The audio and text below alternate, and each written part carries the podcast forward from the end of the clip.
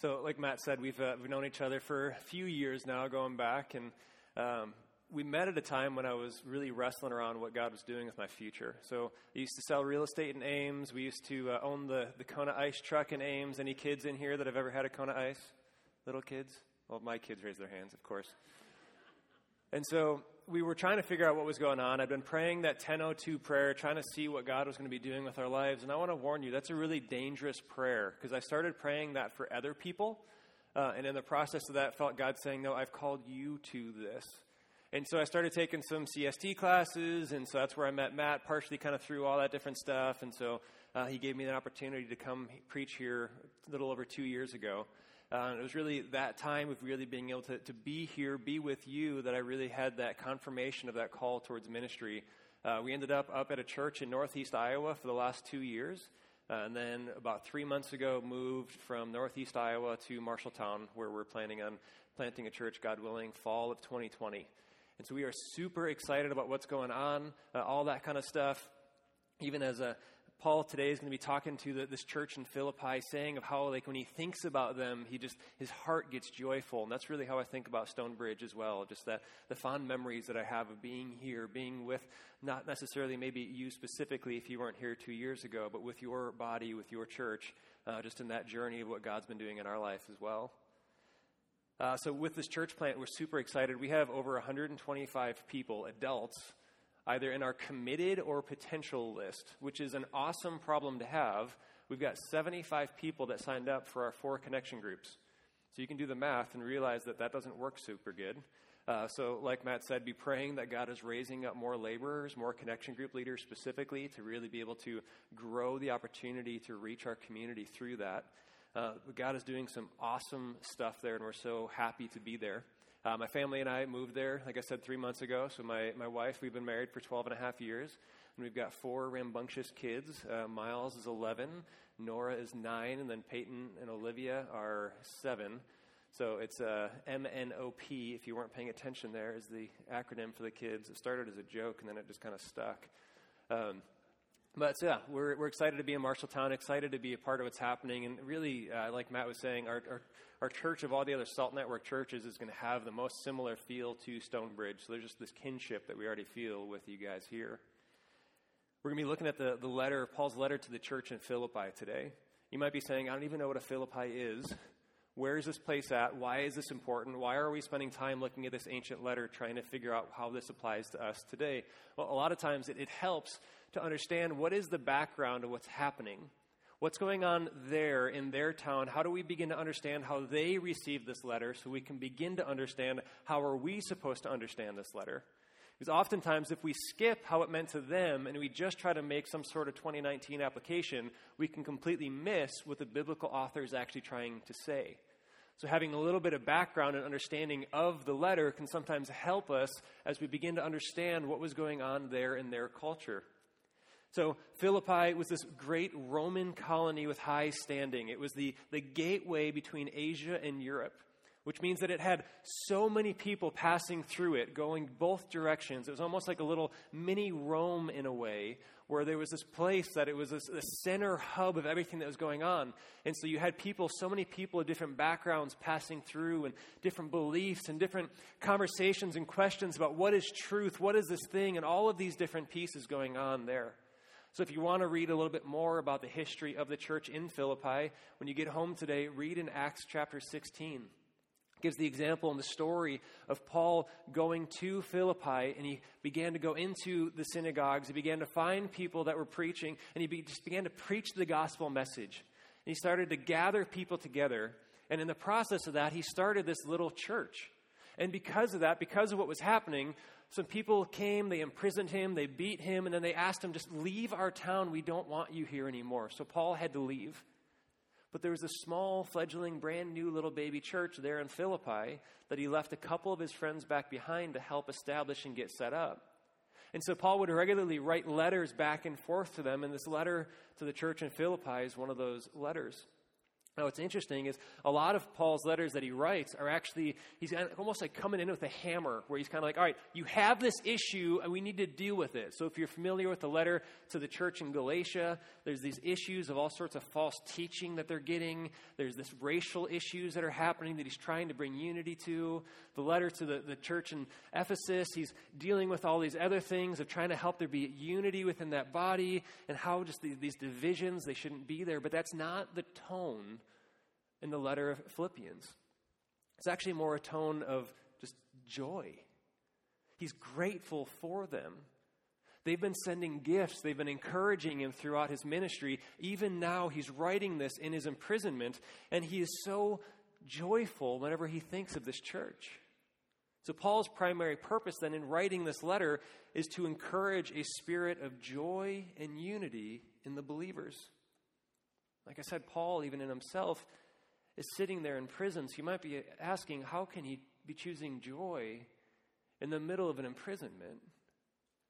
Well, it kind of depends on how do you think of joy. If you were here last week, as Matt was concluding your series on the book of Habakkuk, he was spending time really explaining what this working definition of joy is that, you're, that we're working with. And it's that satisfaction and delight independent of circumstances. So I'm going to say it one more time. It's satisfaction and delight independent of circumstances. Now, notice the irony here. Paul, a guy that's in jail, in prison, in chains, is writing to a people that are free, saying, hey, no matter what circumstances you have, choose joy. So they may be sitting home watching Netflix, having all like the comfortable things of life. And he's kind of saying, no matter what's going on, we want to be choosing joy, which seems so uncharacteristic or, or odd, even almost. That how is this guy choosing joy in his present circumstances? Well, well, joy is not based always on our present circumstances. And we'll look at this together a little bit more as we start going in. So if you have a Bible with you, open up to the book of Philippians. It's about in the middle of the New Testament. Uh, you're going to see the Gospels, Acts, Romans, and in the middle, there's like these four small books that are tightly packed in. It's a General Electric Power Company, if that helps you figure that out. It's Galatians, Ephesians, Philippians, Colossians. It's like a little trick to be able to remember where those things are at. So if you find the General Electric Power Company, you're close. And so in Philippians chapter 1, Paul starts off with this little greeting, which a lot of times when you start a series like this, you kind of just brush over that, like greeting, okay, whatever. He's saying hello. I, I want to just slow down for a second and look at this together. So, Philippians chapter 1, starting in verse 1, he says, Paul and Timothy, servants of Christ Jesus, to all the saints in Christ Jesus who are at Philippi with the overseers and deacons, Grace to you and peace from God our Father and the Lord Jesus Christ. Now, I don't want to I don't want you to miss something here. How did he address this letter? Did he address this letter, hey, to, uh, to you sinners in Philippi? Hey, to you people that can't keep your life together in Philippi? No, he addresses it to the saints in Philippi. You holy, set apart people, saints. I don't know how you often think of yourself, or even when you think of that word, maybe your, your background or whatever church you grew up in, maybe you have a confusion around this idea of saints. And I'm not talking about the, the capital S saints of like the, that some churches will say like those people are like extra super special people. I'm not using the capital S saints, I'm using the lower S saints that Paul is using here which actually, if you look through most of his letters, his greetings are written to the saints in these different churches. So Paul is identifying the church as saints. Think about this for a second. Uh, how often have you either said or heard somebody say, I am nothing but a sinner saved by grace? Have you guys heard that before? It's only partially true. You see, you were a sinner and now you have been saved by grace, and God calls you a saint. That thing that you were is dead and gone. And now He views you through the lens of His Son as holy, as set apart, as different. Now, why is that important? And why am I taking so much time focusing on this one word? Because depending on how we view that, it changes our identity of how we understand ourselves. You see, if you think of yourself as a sinner, then when you sin, all you think is like, yep, I'm sinning. That's just because all I am is a dirty, rotten sinner. Versus if you recognize that your identity is as a saint, when you begin to sin, you recognize that that does not match anymore. When you have a brother or a sister in your life come alongside you and say, Brother, sister, you are a saint, and the sin does not fit anymore. You are no longer a sinner saved by grace. You are a saint that he views through the lens of his son. Our identity of how we think about that is so vastly different in those two things. Want you to wrestle with that a little bit as you go out later today and just think about this idea of how do you view yourself? Are you just a sinner? Or are you one of God's holy, precious people, a saint in his church? Continue with me in verse 3. Paul kind of shifts from the greeting and the beginning of this thanksgiving and prayer for the people. He says, I thank my God in all my remembrance of you, always in every prayer of mine, for you all making my prayer with joy because of your partnership in the gospel from the first day until now. And I am sure of this, that he who began a good work in you will bring it to completion at the day of Jesus Christ.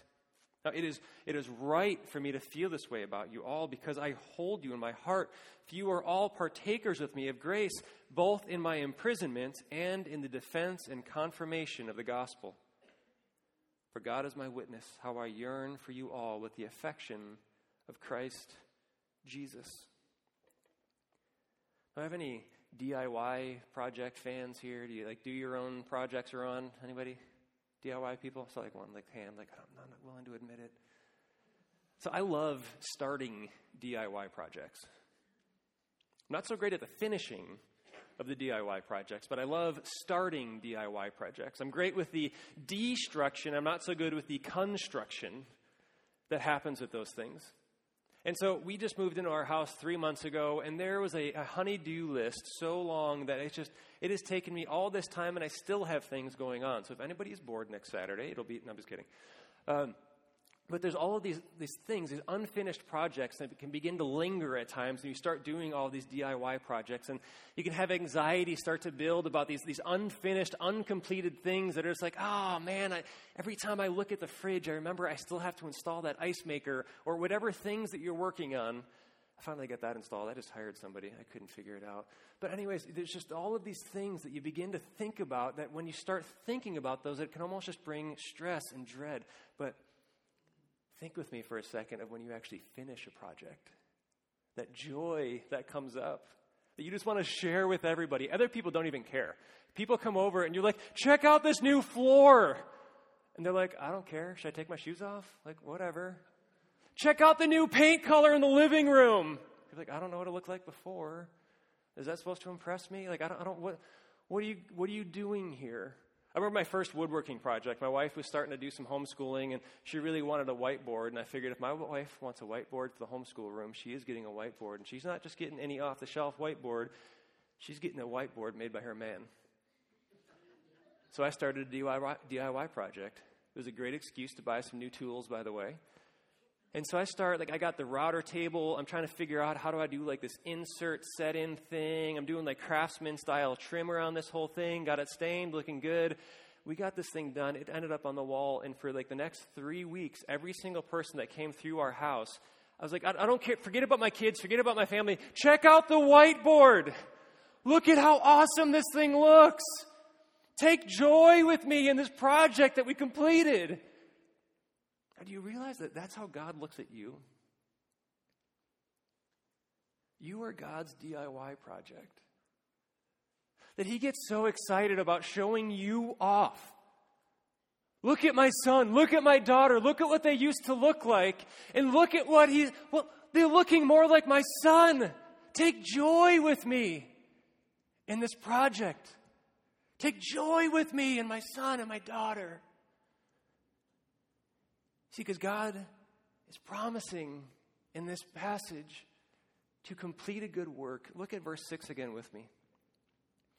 He says, And I am sure of this, that he who began a good work in you will bring it to completion at the day of Christ Jesus. Now, what is this good work that God has started in us? Well, it's first of all, it's a work that God has started in us. And that's that seed of the gospel.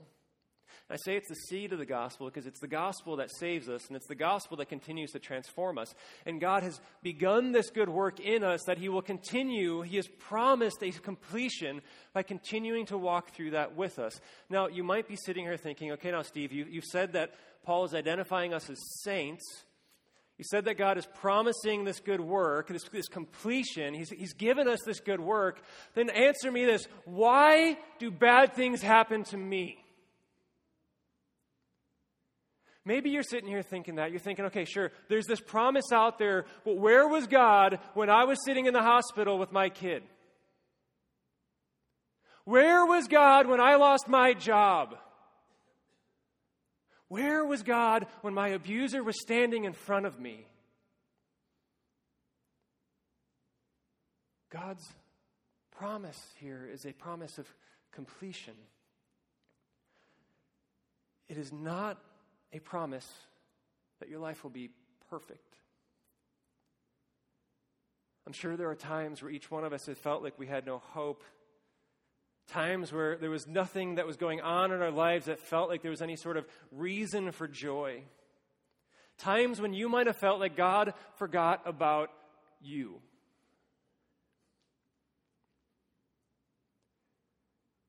But if you notice the beginning of that, he says, And I am sure of this. I am confident, without a doubt. I don't question this. I don't wonder. That he who began a good work in you will bring it to completion. But when? At the day of Christ Jesus.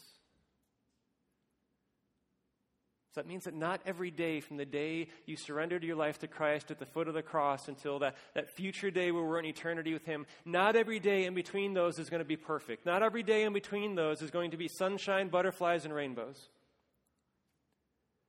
But what Paul is saying is that if you look back at our definition of joy, it is satisfaction and delight independent of circumstances. Now, how? How can Paul do that? How can Paul say that? As he's in chains, or as you're going through a tough situation, how is that even fathomable that we can choose joy in the midst of those tough circumstances? You see, I don't think Paul is taking joy in his present circumstances. He's looking at a future day, the future day of Christ Jesus. I'll give you a little spoiler alert. Look at chapter 2, starting in verse 9 with me. Paul writes this little hymn, this little poem of this future glory that Christ is going to have. And in verse 9, he says, Therefore, God has exalted him, Jesus, and bestowed on him, Jesus, the name that is above every name, so that at the name of Jesus, every knee should bow in heaven and on earth and under the earth, and every tongue confess that Jesus Christ is Lord, to the glory of God the Father. See, Paul is looking forward to a day when Jesus Christ has been exalted and sits on his throne. No matter what you are going through today, no matter what Paul was going through at that moment, he is looking forward to the future day where Jesus wins. I've read the back of the book, and every single time Jesus wins, Jesus will be on his throne. And all of this stuff, all of those difficult things that we've gone through here will finally pass away. And that promise of bringing us to perfection, bringing us to that completion, will be completed.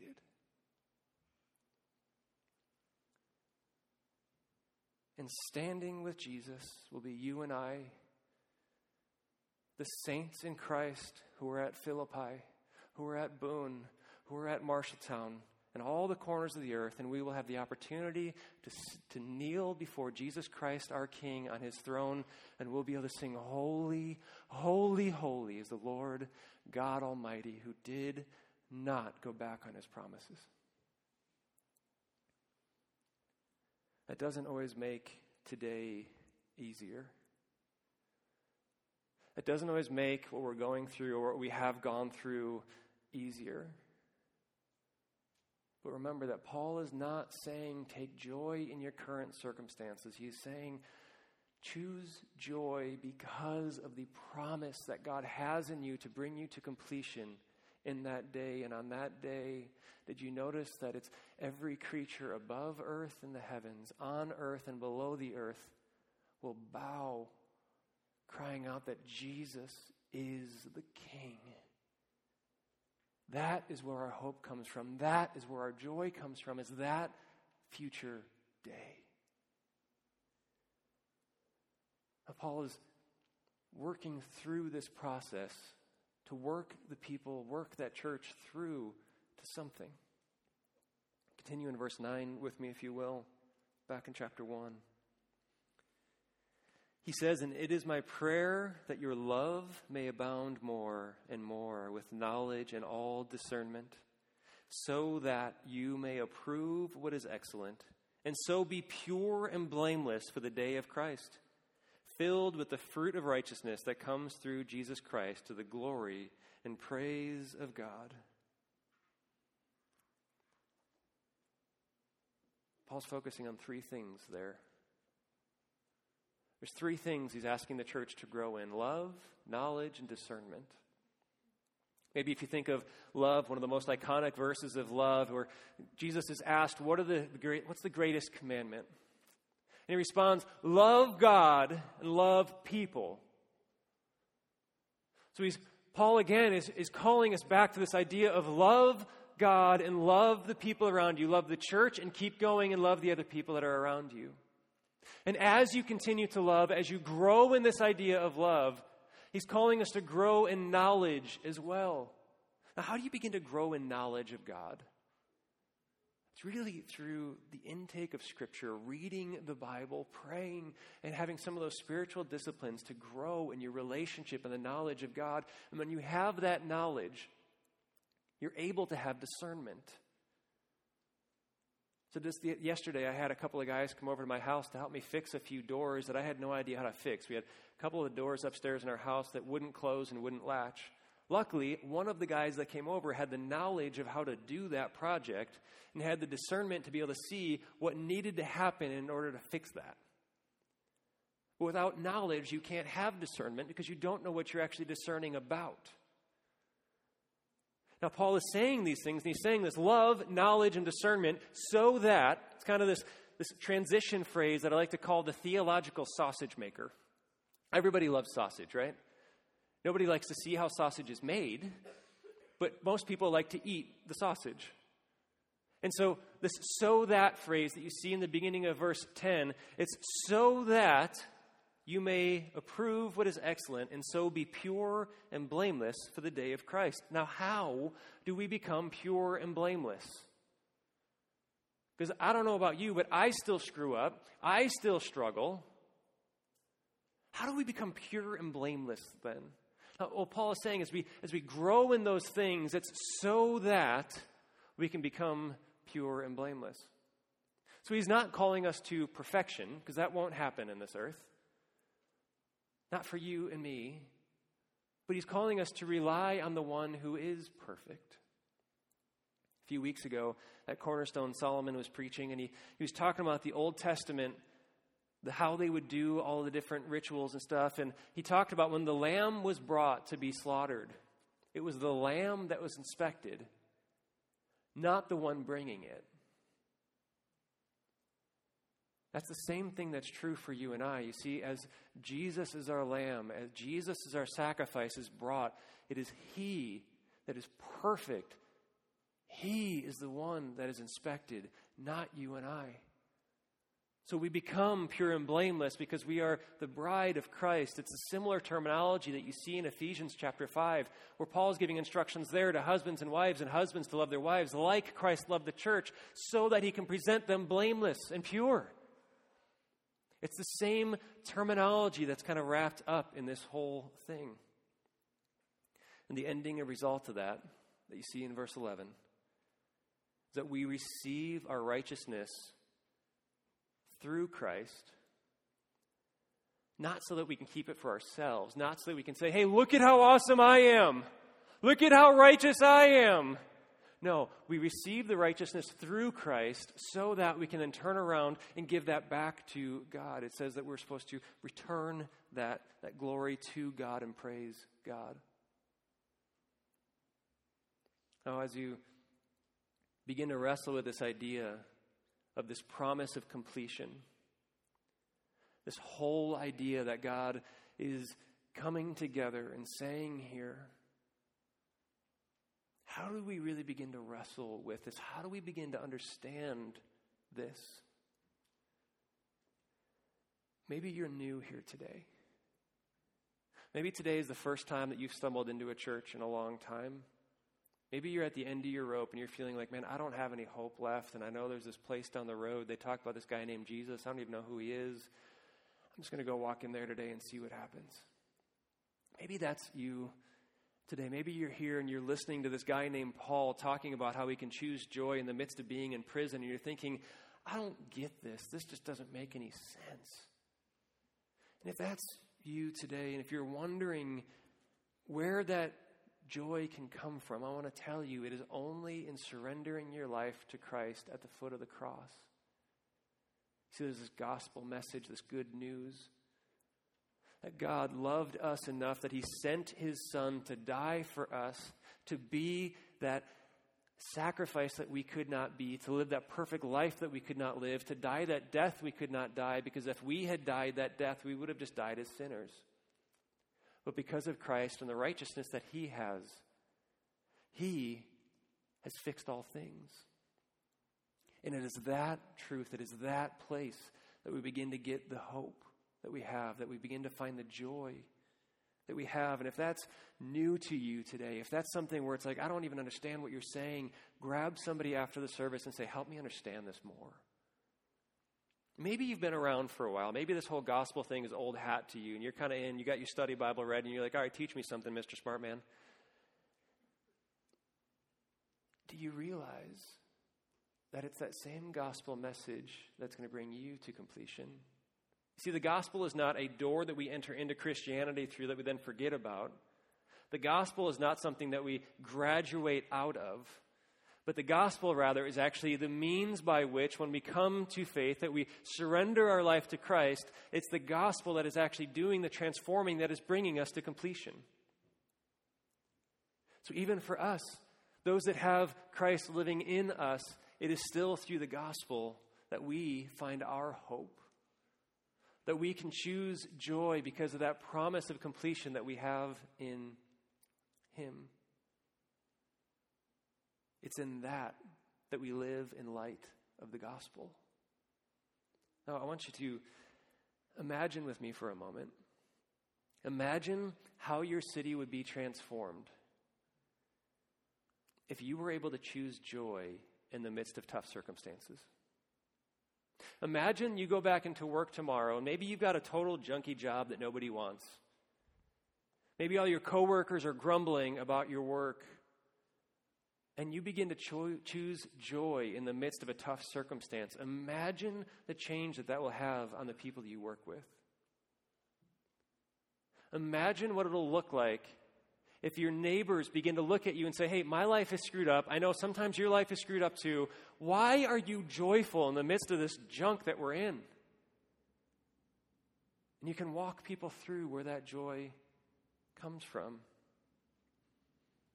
Now imagine lives being changed as you walk through tough circumstances in light of the promise that God will bring the good work he began to you in completion on that future day as we stand before God and we get to sing, Holy, holy, holy is the Lord God Almighty.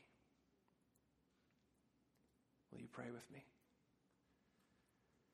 God, we come before you, not in perfection, Lord, but we come before you in brokenness.